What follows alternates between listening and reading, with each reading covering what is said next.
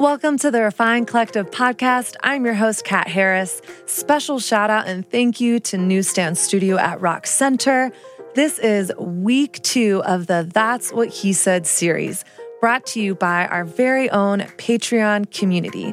Patreon is an online platform where people like you can support podcasts like mine for as little as $5 a month.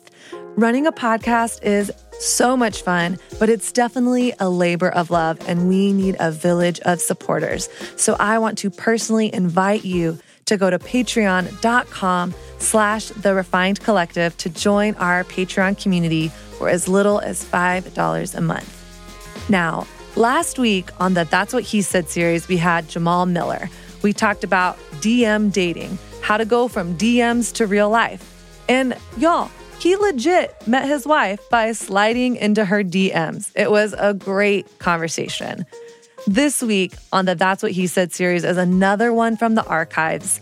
It's my conversation with LA-based physical and mental fitness coach, Jarod Nickerson. Now, Jarod was full of mic drop moments as we navigated through your top questions on men, singleness, dating, and relationships. I even straight up asked him, how does a woman let a guy know she's interested in him? Because, y'all, how many times do you get sweaty palms when you go up and talk to a guy?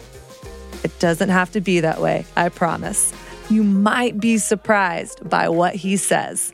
All right, let's get to it. Welcome to another episode of the Refined Collective Podcast. I'm your host, Kat Harris, and we are continuing this series with the dudes, answering the top 15 questions that you sent me over the last few months about everything from does a guy know when a girl has a crush on them to can guys and girls just be friends, and pretty much any question in between. So I'm so excited today to have my LA friend Jarod with me. What's up, Jarod? What is up, Kat? Thanks for having me on. Thanks for being here. I'm so excited. Me too. Yeah. So before we jump in, can you just tell us who you are? Yeah. My name is Jarod Nickerson, and relationship status, I am single. Grew up in the Pacific Northwest and now live in Venice, California. I love it here. I swore I'd hate it, and now I love it. LA has a way of doing that. It just kind of grows on you. It absolutely grows on you. Because every time I came down, I was like, this place is for the birds, you know? And now I love it. So it's great. Well, as you are in sunny California today, I am, as I've already told you, in rainy Brooklyn in my closet recording. So we couldn't have more different days, I feel like. Well, I figure let's just jump into these questions. Are you ready? Let's do it. Okay. Number one, do guys know when a girl has a crush on him? Okay. So actually, for all these questions, I'm going to answer like for myself and be subjective, and then I'll let you know if I'm being objective. So cool. Personally, I do not always know when a girl has a crush on me, which is so funny because always growing up, people would be like, you understand she likes you, right? And I'm like, there's no way she likes me. And it comes out like later, it's like, yeah, she absolutely positively did like me.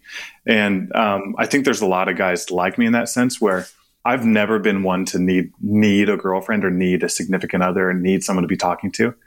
And I think when there's guys and girls like that, they're kind of just oblivious to what everyone else is doing and thinking around. Mm-hmm. So not everyone knows, ladies. Mm-hmm. Not everyone knows. That's helpful to know. But do you think that part of the not knowing is that any sort of like insecurity conversation internally? Like with myself? Yeah. I don't think it's an insecurity conversation with myself. I guess the best way to put it is if I'm not interested, then I'm not even entertaining the fact that they might be interested because I don't think about it that way. If that makes sense. I mean, I guess it could be an insecurity thing. I haven't thought about that. I mean, I only say that because for myself, for most of my life, it was like that. In my head, it was, I always viewed myself as like the uncool girl. And so it was like, why would a guy like that like a girl like me? And so because I didn't feel worthy and because I just was like, well, who's going to like me, than if a guy was interested in me because I already felt unworthy of attention or affection. It's like I was blind to other people liking me. Yeah, maybe that is part of it too, because I always grew up thinking like, oh, I'm second best in life. Why me? Someone could do it better. Someone's more handsome. Some blah, blah, blah, blah, blah. So I guess I definitely do fall in that and have fallen in that in the past. So yeah, it's very situational, I guess, because sometimes I'm just not, it's just not even on my radar. And other times I'm like, but there's no way, you know? Mm-hmm. Totally. So maybe, yeah. Totally. All right. Number two. Do guys develop attraction over time, or does it have to be there from the get-go? Oh, man. I do believe that attraction can be developed over time. Mm-hmm. I know this even in just very platonic relationships where I meet someone and the more you get to know them, like all of a sudden they become more attractive. I'm like, wow, she's actually super beautiful.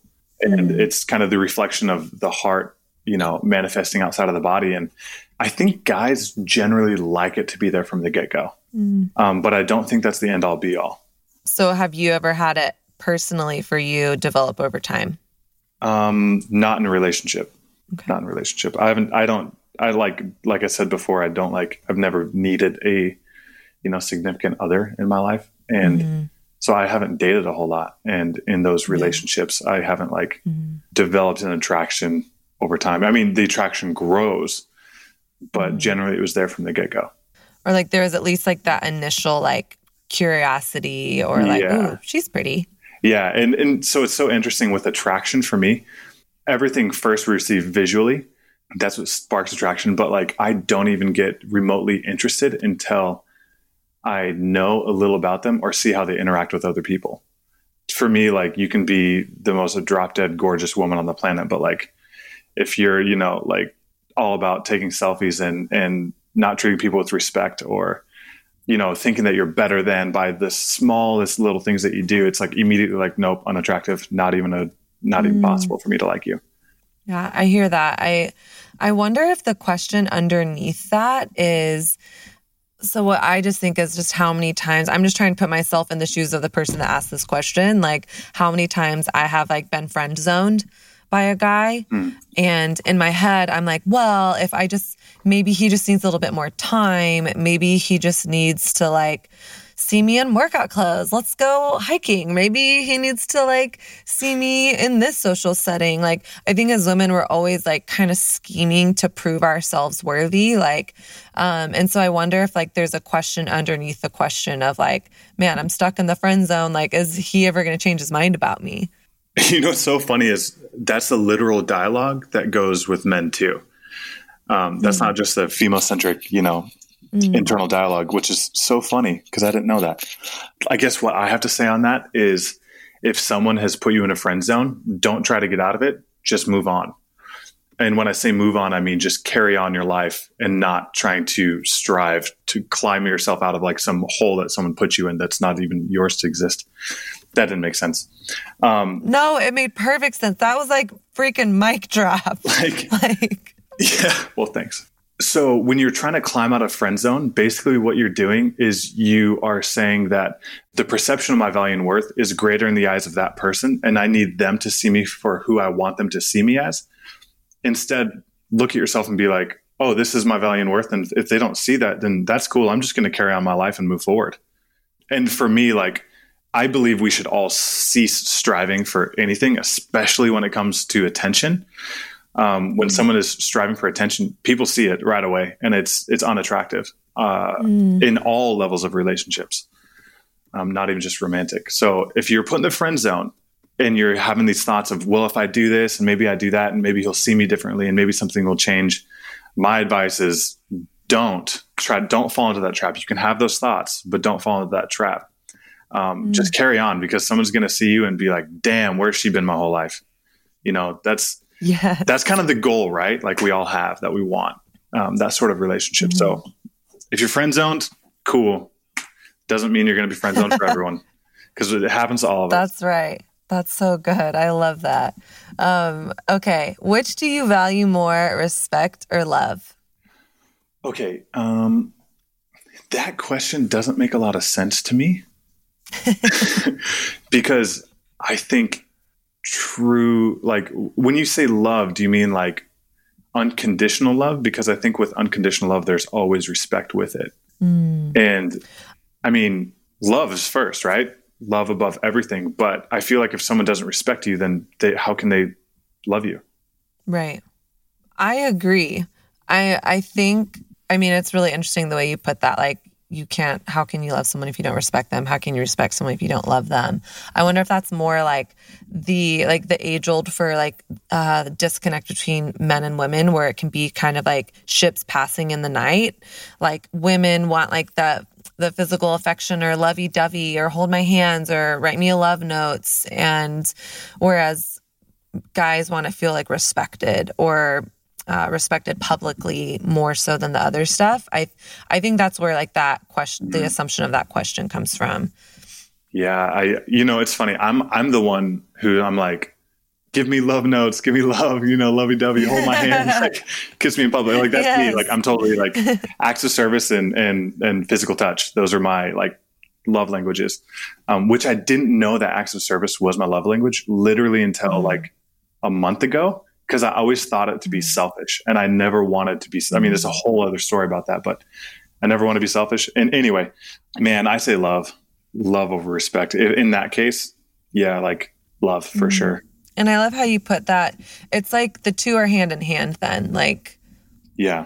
Like it is impossible to love someone and not respect them, or vice versa almost. Yeah. And I mean, you can not like someone and still respect them and still love them, in a moment. That's a good point. Like is a feeling, and our feelings are fleeting, I love that. That's so true.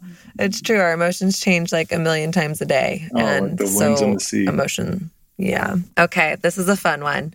How do I know if he likes me? How do I know if he likes me? Okay.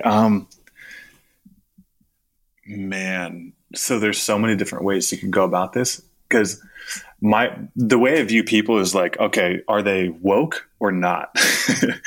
Are they aware of themselves? If they have self-awareness and understanding of self, then you're dealing with a completely different human than you would just Joe Schmo on the street, whether you're a believer or not. Like when you have self-awareness of yourself, of like why you feel things, why you do things, what makes you you.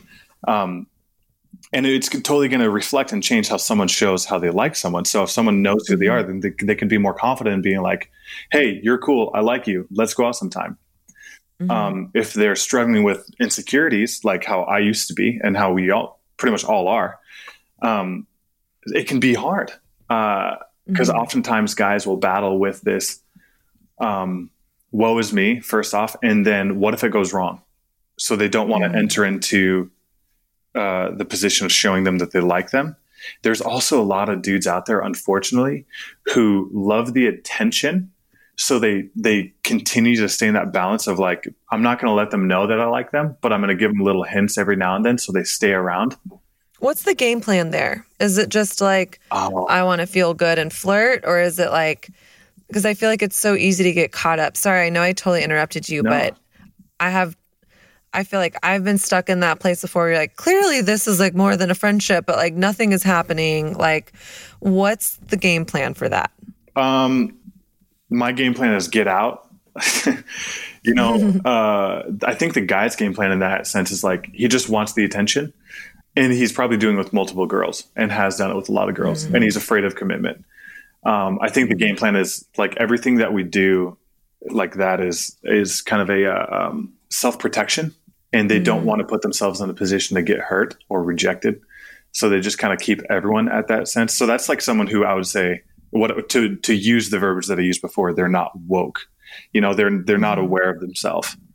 And someone like that, honestly, like the way that I view it is I wouldn't even attempt to pursue a relationship, because I know it's just going to be destructive in the end, and it's emotionally not going to be fulfilling. That's good. That's really helpful. Okay, next question. Is it true if he's interested, he'll pursue or do whatever it takes to make it happen? Again, if he understands himself on what he wants, it's different. But you just talk about you. Yeah, like, yeah. What's for me. So now, if I'm interested, I'm going to make it known. I used to not, but I'm going to make it known and I'll pursue. But if I receive Like, okay, for instance, there was this girl probably 3.5, 4 weeks ago who had caught my eye a long time ago. And I was like, I wanted to know more about her before I, was interested at all. And one of my friends knew her.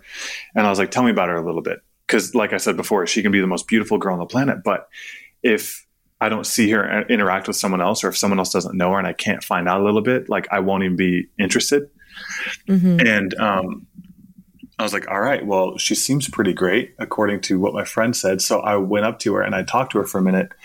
And man, like it was, I'm so glad that like I'm at peace with myself, because I was like, this is a pretty almost hard rejection. Oh. In the way that she was like, walls went straight up. She's like, I'm not looking for anything. I don't want a relationship. And I was like, whoa. Like, I just said, you're pretty. And, my friend had reached out to her on my behalf. And I was like, I did not ask you to do that. Anyway. So I let her know and I pursued for a moment. And when I saw a wall come up, I was like, okay, I'm not going to pursue this any longer, because obviously she's not receptive of it. So in going back, like that's kind of being put in like a friend zone, like, okay, have some space here. And we exchanged phone numbers, whatever. And I texted her like, hey, it's good to meet you, blah, blah, blah. And her response was, thanks. I think that was it. And I was like, I hope you have a wonderful day. And it was just thanks. And I was like, okay, yeah, for sure. Not going to pursue this and make it happen, whatever. So I just fast forward a little bit. I just carry on. Like, I'm not going to try and put myself out of the friend zone or like show her that I'm, this kind of guy. And I was like, I'm just going to carry on living my life and doing my thing. And, lo and behold, she started like coming back to me with some attention, and it was kind of funny where it's like, oh, by me not forcing anything, she's like drawn to that. And the story is still unfolding. I'm probably not going to pursue anything with her anyway, but, so if he's interested, he'll pursue, and he's going to do whatever it takes to happen until it's clear that she doesn't want to pursue anything. And for me, I'll just back off and be like, all right, cool. Like, no harm, no foul. Carry on. Well, and also, I mean, what's curious to me about this specific situation that you just brought up is I just think of, I used to be a magnet for emotionally unavailable men because I myself is emotionally unavailable. So like attracts like, right? And so I would get in these situations where like I would like a guy and then he wouldn't like me back. And then I would pull back. And then it was like, it's this yo-yo game. It's like, oh, well now you're hard to get. Well, now I want you because now I'm unavailable. Like, and so I don't want to like pass judgment on this girl, but I'm like, man, that's like not a fun game. Like, now she's making movement towards you when you've pulled back. And that's like, I don't know, something about that. That doesn't feel good to me when it happens. But I don't know the situation.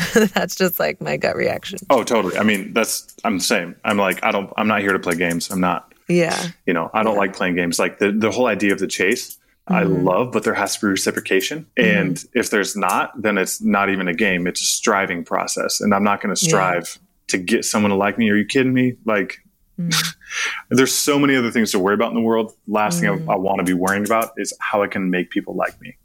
All right. So do you think guys and girls can be just friends? Why or why not? Man, I hope so. I know I'm friends with a lot of girls and a lot of guys. And to my knowledge, they aren't like, trying to climb out of a friend zone with me, because I guess it wasn't put that way. I do believe they can be just friends. I genuinely do believe that. Do you ever feel like there's murky water or like any confusion that happens in that sense, or no? I feel there can be, yeah. Not in every situation, not in every friendship, but I feel like there can be kind of murky water. And that's where it comes to being open and honest and transparent with kind of everything. I believe in living a life without secrets. And that also means making things known, and especially women who just girls that are my friends, they're also my sisters. And it's my job. I put on myself actually kind of to protect their heart as much as I can, especially if it's a relationship involved with me, where I want to make things clear, my intentions in this friendship or whatever. And most of the time, I feel like you don't even have to have that conversation. Like, a, what is it? DTR? Define the... Yeah. Most of the time, I don't feel like you have to have a DTR, but there definitely can be murky water. And the water gets murky, then you just guys just need to be open and transparent with one another. Yeah. Yeah, I agree. I think that's, in order for male-female dynamics to work, I call it clearing the air. Like, hey, just want to make sure we're on the same page. Like, this, you know, I'm feeling like I might have a crush on you, or like, hey, just want to make sure we're cool. You know, like, I think guys and girls can just make that whole conversation until it's like doomsday, like, oh my gosh, oh, we have to have a DTR, when like, I always say, like, no one has a bad day when they find out someone has a crush on them. So like, if you actually do want to have a friendship with them, then you have to be willing to like lay your cards on the table so that you can either be like, oh, well, I like you too. I'm so glad. Let's go out. Or like, hey, I'm not there. Like, let's readjust expectations. Yeah. I love that. You should be taking notes on what you just said. Okay. How can I let him know I'm interested and more than just friends without being too aggressive or forward? Oh, man. I say you go for it. I like it when kind of a woman's forward with me, because then I know that I can pretty much trust them to come to me with anything. Because one of my, you know, every guy, like a girl's like, she, you know, sighs a certain way. She's like, what's wrong? Nothing. No, what's wrong? Nothing. Okay, tell me what's going on. Well, I just, you know, like that conversation, it's very real. I know it's like made into memes and all. And for me, I dislike it so much because I'm all about like, hey, if you're feeling some kind of way, let's talk about it. And like, let's go into why you're feeling something. So when a girl is, you know, forward, and I find that kind of confidence like damn sexy.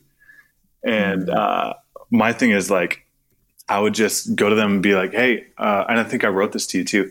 I'd be like, hey, I value transparency, and I just always want to honor my feelings, and I want to honor your relationship, our relationship and what we have. But like, I think I'm developing feelings for you, and I don't know where you stand, and that's okay if you don't. I just need to let you know, because I need to be honest with myself.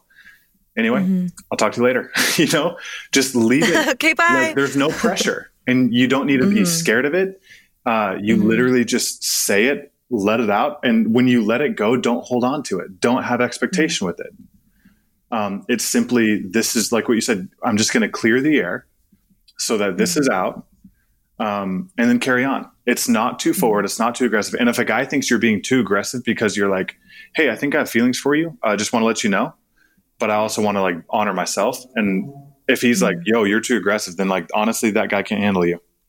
And you want someone who's, you know, going to champion you. Because I mean, at the end of the day, the person that you decide to spend the rest of your life with is maybe the most important decision you make in your life. It's at least top 3. And you are absolutely going to want to make sure that you choose someone who is always going to be calling you up and out. And if someone can't handle you being real and honest with them, then like, they're probably not someone who's going to be calling you up and out for the rest of your life. That is good stuff, Jarod. Good stuff. Ladies, are you listening? Okay. Next, would you date a woman that doesn't share your worldview or faith? No. Now, I say no in short. If they are truly a seeker and have a good heart, then maybe you could court that relationship. But, you know, for me, like I guess you can say, quote unquote, Christian. I'm a follower of Jesus. And if they're not following Jesus, it's not going to work, because our worldviews are so polar opposites. Like I'm always thinking like kingdom, and I'm trying to view the world not as a physical world, but like as a spiritual world, and what things matter in the long run. And my view isn't necessarily on building. I'm not trying to build my own castle. I'm trying to build a kingdom around me and all of the people that I know to build their castles and then build kingdoms. And so that's my worldview. I think it's just so hard. Now, one of my best friends, he's a Christian, devout follower of Jesus. And his now girlfriend, when they met, was Catholic. but she was very interested in Christianity, interested in Jesus and understanding more of who Jesus was, because in Catholicism, they're not really taught to understand or hold Jesus as the regard that we do in Christianity, I would say. And she met Jesus and now runs like this amazing community of like 500 Jesus following, you know, hungry women online. I mean, yeah, it's kind of like no, but. I hear that. I think there's nuance and layers. And I think one of the reasons why I'm excited to do this series is to hear what everyone has to say, because I think there's going to be nuance. So I appreciate that perspective. Okay. Are you intimidated by a woman with a successful career? The answer I want to say is no, but deep down, probably. All I want for my partner, my wife one day is I want her to be the best woman that she can be, fully alive. Mm-hmm. And if she's making more money than me, then like, hell yeah, let's go. Like that doesn't matter to me, I guess. But like when you first meet someone, if they're like, you know, have quote unquote more success than you, that's definitely a little, because it's so polarizing to like cultural norms, that can be, you know, kind of stressful. But I think at that time, in that moment, I think all you're doing is just comparing yourself to what you think, how you think it should be, not necessarily for what it is. Mm-hmm. I don't think men should be intimidated by women with a successful career. I think if anything, for me, it's kind of like one of those things where it's like, all right, she's going to call me up when it comes to my finances or my career. Mm-hmm. So like for me, I think it would be a little intimidating, but at the same time, also a swift kick in the ass that's probably very much needed and pretty cool, you know? So do you think that you would not ask a girl out if you felt intimidated by her career? Oh, no. I definitely would still ask her out. Would you let her know that you were intimidated, or would that just kind of be like a quiet thing that you're like on the inside? Oh man, like I'd probably like bring it up in some way. Like, so like right now when it comes to like, just be like being like totally frank, when it comes to finances, I'm not in the pinnacle of my success.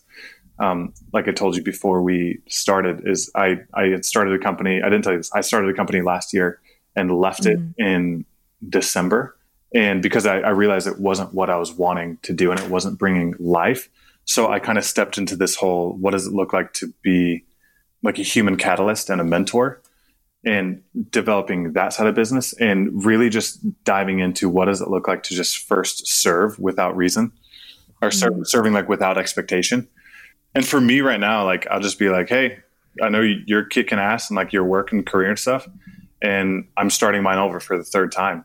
But I'm fully confident in who I am, and I do not worry about my future in terms of like career and material success, because I know it's there and it's already happening. So, I mean, I'd probably tell her in a funny way, just be like, yo, I know you got it, but like, just give me like a year. All right. Like, chill. Yes. You know? Well, one of my mentors said to me a long time ago, look at someone's work ethic. Yeah. Look at, is this person humble, as opposed to the job title they have? Because first of all, job titles can also be a lot of smokes and mirrors. Like, oh, totally. You know, you can look at someone's Instagram and you're seeing the one shiny, filtered, perfect, maybe fake moment of the day that they were taking to show other people about how amazing their lives are or is. So there's just a lot that we don't know. But I think for me, for a long time, I'll be honest, and this is like humbling to admit, I realized God showed me a couple years ago that I was not looking for a husband. I was looking for a financial savior. Oh, wow. And like that was like so humbling when God revealed that to me. Can you say that again for the girls in the back? Hello, is this thing on? Hello? Yeah. Hello? And God asked me, do you want a partner or do you want a sugar daddy? And I was kind of like, well, I kind of do want a sugar daddy. Who doesn't? But God really did a lot of work on my heart, because what that was really about is my own insecurity and my own just fear of not having enough and not trusting that God was my provider. And also like, you know, growing up and having this expectation that I would get married out of college and marry someone that was going to work and I was going to stay home and be a good, you know, mom that did Pilates on the side and raised our kids. And that's not a bad life, but why would I ever turn away God's best because it looks different than what I thought it would look like? And so I had a mentor like 3 or so years ago say to me, like, look at someone's work ethic, because someone can be like really wealthy or like have that like successful job, but if they have crappy work ethic, if the job goes, then they still don't have a good work ethic. Like, yeah. And underneath work ethic is integrity, character, discipline. Mm-hmm. So regardless of how much money or status someone has, like, do they have integrity? Do they have character? Are they their word? Like, are they trustworthy? And so I think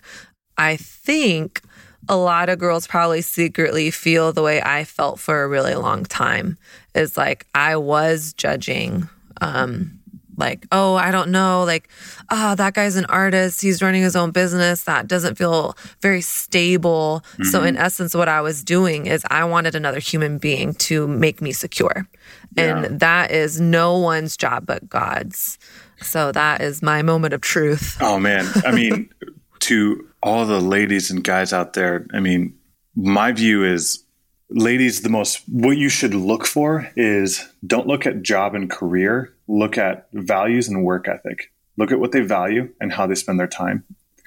And in that, if you want them to be successful, then the most important thing that, you know, a significant other can do, like a woman can do for a man, is belief and support. When a man has a woman behind him who says, I believe in you and I support everything that you're doing, even if it doesn't make sense to me right now, and you challenge them, always challenge them. But if you stand behind them, you have no idea what kind of fuel that gives a man to excel and move forward. That is like literally the lifeblood. And also, like, ladies, I want to say, and it's not just ladies because guys do it too, but, you know, the stereotype that you were talking about is like, I just want a sugar daddy. Like, honestly, comfort is the death of America. Mm. You seeking to be comfortable all the time is going to force you into no growth, and you won't grow as a human if you're comfortable all the time. Everything magical lies outside of your comfort zone. And that includes in relationships, that includes in your career. Like, my thing is, like, always seek discomfort. And maybe that's kind of a side tangent from like relationships, but, you know, even if you're with someone who it's kind of uncomfortable and it might be unstable financially, if you look at their values and their work ethic and you see that they are good and that they work hard and that they're looking at something that's beyond themselves, then I'd say that's a winner and you're going to win. I'd agree with that. And I have to admit to you, I'm feeling very vulnerable that I just shared with you and whoever's listening to this, that I was secretly looking for a sugar daddy for a lot of years. Hey, I mean, so just admitting my vulnerability because I feel insecure. So I'm just going to put that out there. Kat, there's no secrets here. Okay. No, whew. That was vulnerable. Yeah. Snaps. Thank you. Dating in today's culture can be a struggle fest. I know it well. But add on top of that a global pandemic, and I don't know about you, but it's been a tough season. Here's the truth, though. Just because dating has been awkward or just because it can be hard in a time like this doesn't mean it has to be hard. So I want to walk with you through this season well. I created a free guide for you called 6 Tips to Activate Your Dating Life with Intention and Clarity. You can get it at bit.ly/TRW dating tips. Again, that's bit.ly/TRW dating tips. In this guide, I'm talking about the biggest mindset shift that will change how you interact with men. I talk about how to get unstuck in your dating life and the best thing you can do in your singleness. I'm talking, this is the number one thing you can do today that will radically change your season of singleness. So grab it, bit.ly/TRW dating tips, and let's just once and for all say goodbye to awkward dating. What's something that women do that feels emasculating? Distrust. if a woman doesn't. What does that look like? What does distrust look like to you? Yeah, I would say, I mean, foremost, back when it comes to distrust and providing for a future, like not supporting your future. Mm. Does that make sense? Like a woman who is not going to support what I'm going after and like what I see are, because so the way that I'm like phrasing all this is like my wife or my, the woman that I'm spending the rest of my life with. Mm-hmm. If she doesn't believe in my ability to provide and my vision for the future and kind of the vision that I believe I'm running after that God put in my heart, then that is the most emasculating thing I can think of. Because I think as men, it's our intrinsic drive to work and support a family. I think deep down, that's like pretty much what most men want to do. And my biggest fear in life is not supporting my future family. So if, you know, my partner behind me is like, I don't believe that you can support us, or I don't believe that you're going to make it work. Like, you might as well shoot me in the head. I mean, stab me in the heart. Like, that is probably one of the worst things I could ever hear. Because it sounds like that's already like your most tender, like the picture I got in my head when you said that was like, it's like a bruise. Like, you know, when you have a bruise and you don't know how bad it hurts until you're like, gosh, why is everyone just grabbing my arm right in the place where I have a bruise? Like, it's like that just presses on a bruise of something that's inside that you're already like, I hope I can do that, or maybe you're feeling insecure about, or it would be your biggest fear of failing in that way. And then for the person that you love the most to say, yeah, I don't think you can do that. That feels pretty devastating. I mean, for me, it was like watching my father. My father's an amazing man, and he, you know, suffered some severe injuries in a car wreck and like brain damage and stuff. And he's good now, but there was a long time where he couldn't support for our family. And pretty much my whole life, actually, there's a lot of different, it's a long story, but my dad was not a good supporter of the family. And, I think that like to be vulnerable, that put like a deep seated fear in my life of like, I never want to put my family through what kind of my father put us through, because he was unable to support us. So maybe like that's why it's kind of like a deep childhood wound and bruise, you know, that if a woman said that to me, man, that'd be like the most emasculating thing that probably could ever happen. Yeah. So there's my vulnerable moment. That makes sense.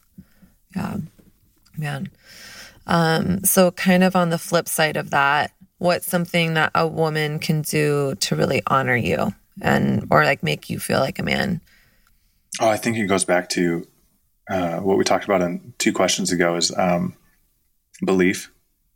When someone just like truly believes in you, I don't know, like the first time I got my first like freelance marketing gig was by a guy who is a really, really good friend and a business mentor of mine.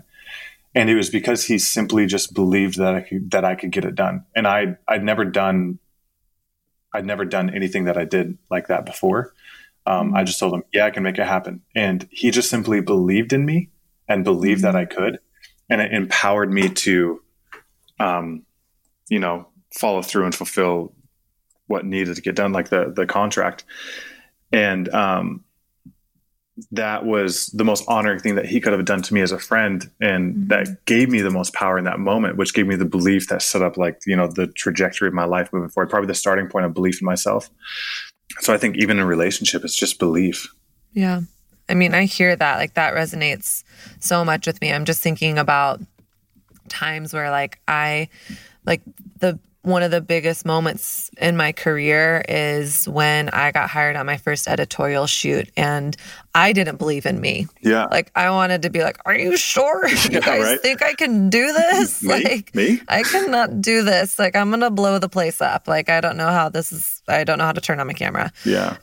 But it was like, sometimes we need other people to believe in us to like awaken something on the inside that says, oh, like, maybe I have a blind spot. Maybe they see something that I can't, and like the flourishing that can create. And then on the flip side of that, like I mean, man, because we either like speak life or death over people, like mm-hmm. we're either speaking blessing and light and hope or the opposite. And it's, you know, you call someone ugly enough, then they're going to start believing they're ugly. Right. And I like, of course, the opposite is true. That's what came to my mind when you said that. Yeah, I love it. It's kind of like, you know, when you're in a room of people, the only person you can't see is yourself. Mm. And mm-hmm. everyone around you can see you. And if it's people who know you well, they can see you for who you are, but you still don't see you for who you are so many different times. And I'm going to call my friend Luke Stafford, who is very handsome and also single and a wonderful believer. Instagram handle is, I think, @LukeStafford. So go to that. But what he has done in my life is he's always been someone that has always seen kind of my magic. And he's called it out since day one, even when I didn't believe it. And I've thought about that before. I was like, man, I want my wife to call me out the way that Luke calls me out, because it's so edifying and makes me, you know, it makes it like in a weird way, it makes me feel like a man. Yeah. You know, even from one of my best friends. Yeah. I mean, I can totally envision that. It makes so much sense to me. Go Luke. Go Luke. We all need a Luke in our lives. Moral of the story. @LukeStafford. Okay, so what are you looking for in a relationship? Oh man, I would say I'm looking for someone who's going to challenge me, push me, and believe in me. I only want someone in my life if they're going to call me up to be better. I don't want just a cheerleader, which we all need cheerleaders in our lives. But I also want someone who's willing to have hard discussions with me and challenge me and help me grow, just as I would hope to do for them. Yeah, I kind of want a woman who's just unafraid of that. Yeah. I mean, when I hear that, like I think of just the idea of yes men. Like it sounds like you don't necessarily want a yes man around you. Yeah. Which is like great in theory, but when you actually get called out, how do you receive that? Are you like defensive at first? Or because I feel like that's like the type of answer people are like, well, yeah, of course, like I want someone that is gonna say the hard things to me, but then when someone says the hard thing to you, yeah, they like, what are you talking about? Get defensive. They're like, well, what do you mean? We're breaking up. You don't believe in me. Yeah. So my journey with that is a little unique to most people. When I moved to Los Angeles, I moved with my best friend JJ, and it's so funny because throughout our time living together, he's now married, almost a year now. And our time living together, we would joke and would say, do you realize that we are prepping each other for marriage when it comes to our communication? Because there'd be times where we'd want to knock each other's heads off, but we had to choose love and we had to choose to love one another as brothers.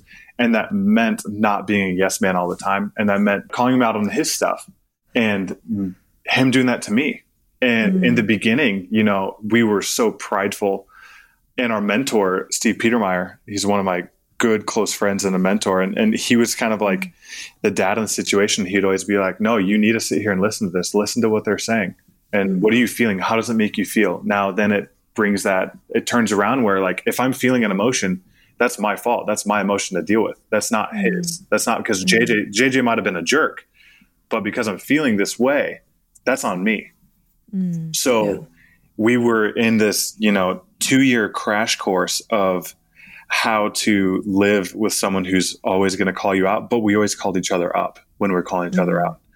And for me, like, I no longer get defensive. I think my first reaction now is like, if someone like calls me out in a certain way, I'll be like, for example, if someone's like, Jared, you're arrogant. You're being arrogant right now. And my brother used to say that to me all the time. And I then, you know, longer story, I went on this righteous pursuit of never wanting to be arrogant. So that's why, like, I didn't like to receive acts of service because I thought it was selfish. Anyway, my first reaction now is, am I arrogant or I'm rude? Am I rude? Was I rude in that moment? And then I begin to reflect and, you know, be objective and say, in this moment, was I this way? And how was it perceived? And now, like, I almost never get defensive. It's like I agree and then like kind of work backwards from there. So you did mean that you do actually want someone that challenges you. Yeah, totally. I do want someone to challenge me. So you did mean that when you said that.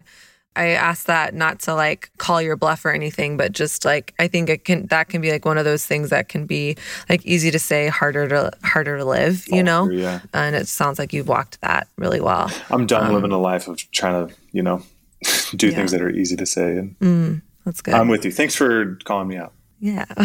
I'm calling you up. Call me up, girl. So why do you think a lot of guys don't want to date within their own community, AKA church? I think it simply has to do with the fact that guys don't want to be pegged with a scarlet letter if in case the relationship doesn't work out right. Mm-hmm. So for example, in my gym, sometimes I think I don't necessarily, because my community spaces are like my gym and my church. That's where like a lot of my relationships have been built. And you don't want to taint any future I think that's the fear, is you don't want to taint any future relationships that could happen because something was lost in communication or misunderstood. And it's a very like vulnerable place to be, you know? So if in church, I think the fear is that a guy dates a girl and they have relational issues or they break up and the girl speaks to her friends and her friends speak to other friends and it gets around. And then all of a sudden you're like this, you know, demonized, horrible man. And when in reality, it was just like a miscommunication and you didn't have a chance to like, you know, tell your side of the story. So it can just be challenging in that way. I think that's probably it. Yeah. So I have a couple of thoughts to that answer. One, well, first of all, girls totally do that. We blacklist guys and it's unacceptable. And I think it has to stop. No wonder this question is in the top 15 that women have sent me, because it had like girls asking me this question all the time, Jarod. And I think your response is pretty dead on in that sense of like, a guy goes out with a girl and then it doesn't work out. And then she tells her friends and then he becomes off limits to the community and, or his dirty laundry is aired. And so I say to that behavior, like it has to stop. So question for you is, what would you say would be like a better way that you would want to see that handled by women? I think we just need to be very aware that our words have power. And what you say about someone has power. And when you say something negative about someone, you are literally cursing them. That is the definition of a curse. And when you do so in front of people who are not aware of the situation, you're going to change how they believe and see someone, and it's going to warp. And that's their first impression forever. And that may never change. So I think like if you're in a relationship with someone and, you know, maybe you're upset and it didn't go well, give yourself time before you talk about it with other people. You know, you might have like your trusted women that are around you that you can be like, hey, this is what I'm feeling. Help me walk through these emotions so that I can understand them. And is it me or is it him? You know, I think we like to paint everything as like someone else and not us. But I think we first need to reflect on ourselves. Why do we feel this way? Is it my responsibility or is it theirs? Was it their fault or was it mine? So maybe it was nobody's fault. What if it just didn't work out? Yeah. When I say fault, I'm meaning like the emotion that you're feeling. Like, is it because they're an absolute jerk and, you know, like a douche? Or is it because maybe you misunderstood? Yeah, and maybe it's no one's fault. Maybe it's just not the relationship didn't work out. And you're like, you know, women in that situation, it's like, you know, if the guy's a good guy and a solid dude and it just didn't work out, maybe you can... when people ask you like, hey, what happened? You know, it just wasn't a good fit. He's a good dude. Wasn't a good relationship like fit. Yeah. That's a really great encouragement to women. So on the other side of that, my thought / maybe a little bit of pushback on your response is, so this thing that girls do, it might or might not happen. Right? Like, so that could totally happen because it's happened before, but it also could not happen. And here you are, like, to me, I'm like, why wouldn't you want to date someone in your gym? Like, why wouldn't I want to date someone at my church? Like, we clearly are like-minded. We like spending our time at the same place. Like, it's very organic and natural. Like, I would love to meet someone that is like already in the flow and rhythm of my life. Mm-hmm. And so to not do that because something negative may or may not happen seems to be, well, it seems a little bit like a cop-out, but I feel like that's too strong of a word. It just seems like that decision is based out of fear. And so whereas like I know women, like I know we have work to do to not do girl code, but like to not do something out of fear also seems like not fair either. That's actually the other side that I wanted to talk about. 'Cause I absolutely agree with you. I'm just, sitting here trying to be objective. But I absolutely agree with you. I don't believe we should ever make any decision out of fear. I think if there's fear behind a decision, like a negative fear, then you need to sit and process it really hard before you make it. I think the problem that people have in that sense is their view on what a relationship is. If they're afraid that it's going to go wrong, then they're already believing that they're not going to be with this person forever. They're not even, I would say they're probably not even ready to seek that kind of relationship. Because if you're walking into a church and you're like, oh, I don't want to date them because what if it goes bad? Well, dude, what if it goes amazing? In the gym, it's like, I would love. So when I use that as an example, I mean, I would love to date someone at my gym or at my church because like you said before, there's all that, like we're already lined up in so many different ways.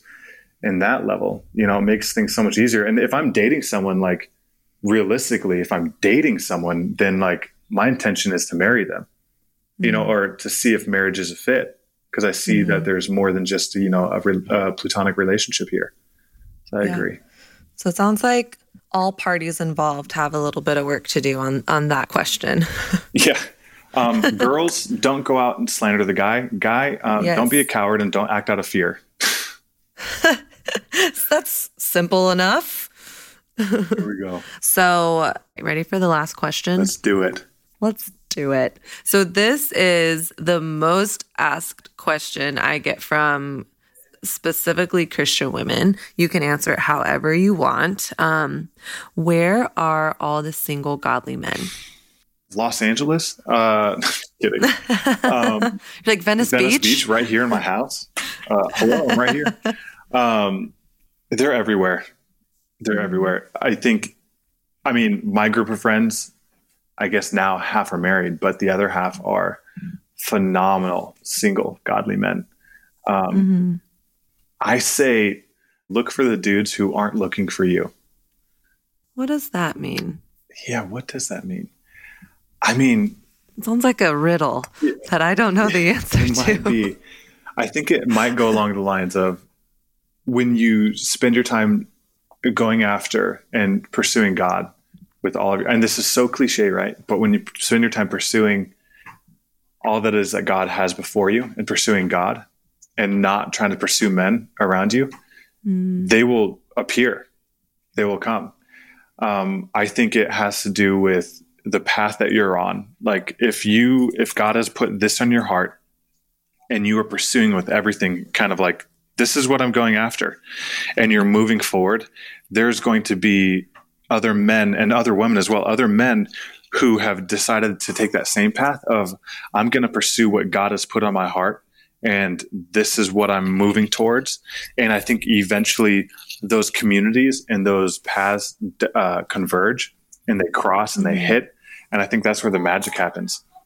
And it's cliche, but I think that's the honest truth. I think if you go to every church and your eyes are just like bobbing left and right, looking like who's single, who's handsome, all this stuff. Like, I think put your eyes on like what has been set before you. I think it'll just be one of those moments, a synchronicity, and you're like, how did this even happen? This is coming from a guy who kind of, I hold that perspective, and I've seen it, how it's just happened in some of my closest friends' lives. And I'm like, you know what? Like, I don't need a relationship for me to be fulfilled and happy. So I'm just going to keep doing the work that God has set before me. And when she comes and she wants to run alongside me and together, then great, let's go. So what do you think is underneath that question? Underneath the question? Where are all the single godly men? Like, why do you think girls are asking that question? I think because their heads are up. I think their heads are up, like scanning the room. When I think their focus and attention needs to be within. I think the underlying question is, where are the godly single men? But I think what we should be asking is, am I the woman that God has made? Am I walking in alignment in the identity of the woman that God has made? Yeah, I think it comes down to walking in your identity. That's good. Yeah. Yeah, I think that's when I hear that question, I hear fear. Yeah. I hear scarcity. Lack, yes. Distrust. My future is up to me. And granted, I have also felt that question at times. Oh, totally. Same. But I think you're wondering where all the guys are too? Yeah, I wonder where all the guys are. Like, same, girl, let's go. Just kidding. When I said it, I was like, I hope she said something like that. That's funny. I think so much of what I try to go back to is, and I know that it sounds like you do similar work with the men and boys that you mentor, is where am I coming from? Am I coming from a place of fear or wholeness? Mm-hmm. And I think, especially in the church, I'd love to know your thoughts, but it can be really easy to hide behind spirituality or have this like spiritual bypass of, let's just pray about it or, over spiritualize life. Preach. And instead, so then we say things like, well, where are all the godly guys? Or, well, I just have anxiety, or I'm just a control freak. We accept these things over our existence that are completely anti what God has for us. And like, God does not have fear for us. So is that comment, let's trail that all the way back to the root. What is that coming from? And am I coming from a place of like, God is good, God is for me, I am provided for, I am safe, I am held, here it is. Yeah, go. The base root of, and this is a root of a lot of different things, because this is a lot of work that we do. The root, and a lot of people don't want to admit it, you don't believe God is as good as he says he is. You may know it because you have head knowledge of it, but deep down you are not believing that he is a good gift giver. You don't believe that he has the best intention for you. Because if you believed it, your head wouldn't be up searching, scanning, being like, where's he at? He doesn't exist. Where'd they all go? Listen, you're believing a lie about God right now. If that's what you're thinking, you're believing a lie about God. So you need to go back and ask yourself, Lord, what is the lie that I believe about you? Okay, when was the first time I believed that lie? How did it manifest itself? What's the truth of who you are? And live from the truth.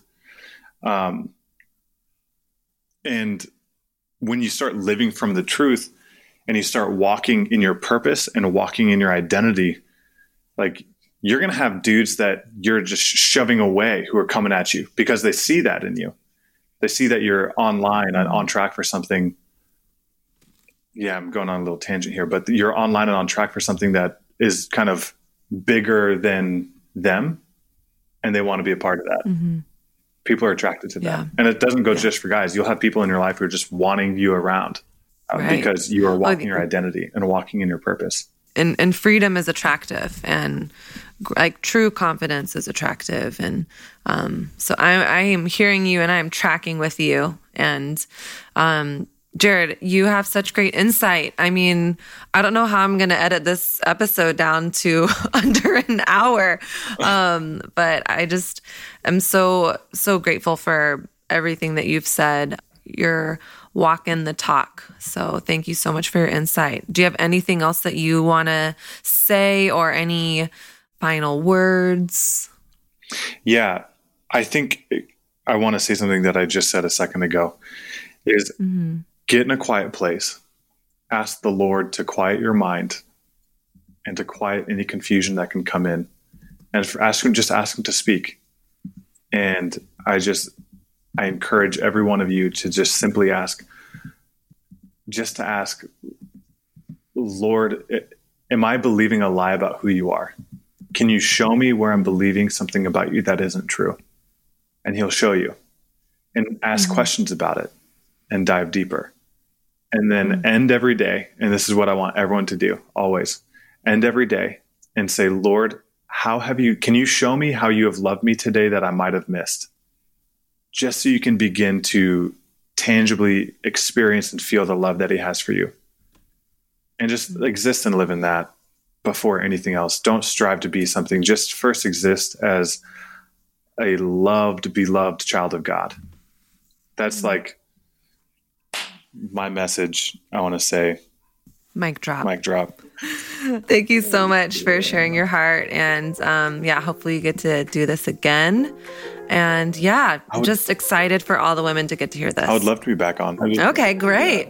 Yeah. So can people find you online anywhere or? My Instagram is Jarod.Nickerson, Jarod.Nickerson. And you're going to find, it's just kind of a hodgepodge. It's a different account that I started not that long ago, and it's just fitness stuff and some thoughts with maybe some cool photos, and otherwise there's more stuff in the works, but not ready to announce yet.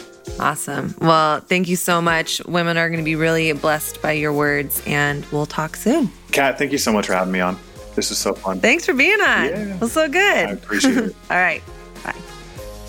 Wow, I loved what Jarod said about how to let a guy know you're interested. He said, confidence is sexy and honesty is important. Let it out, but don't hang on to it. So I, as a woman, feel so encouraged by that response. As a strong person, I have the permission to tell a guy that I'm interested in him. And I love what Jarod said. He said, if someone can't handle you being real and honest with them, then they're probably not someone who is always going to be calling you up and out for the rest of your life. And I don't know about you, friend, but I want someone who is calling me up for the rest of my life. So friend, you have the permission. Confidence is sexy. Honesty is important. Thank you so much, Jarod, for those wise, wise words. Now, next week on the That's What He Said series, we have worship pastor Jeff Johnson from Passion City, Atlanta.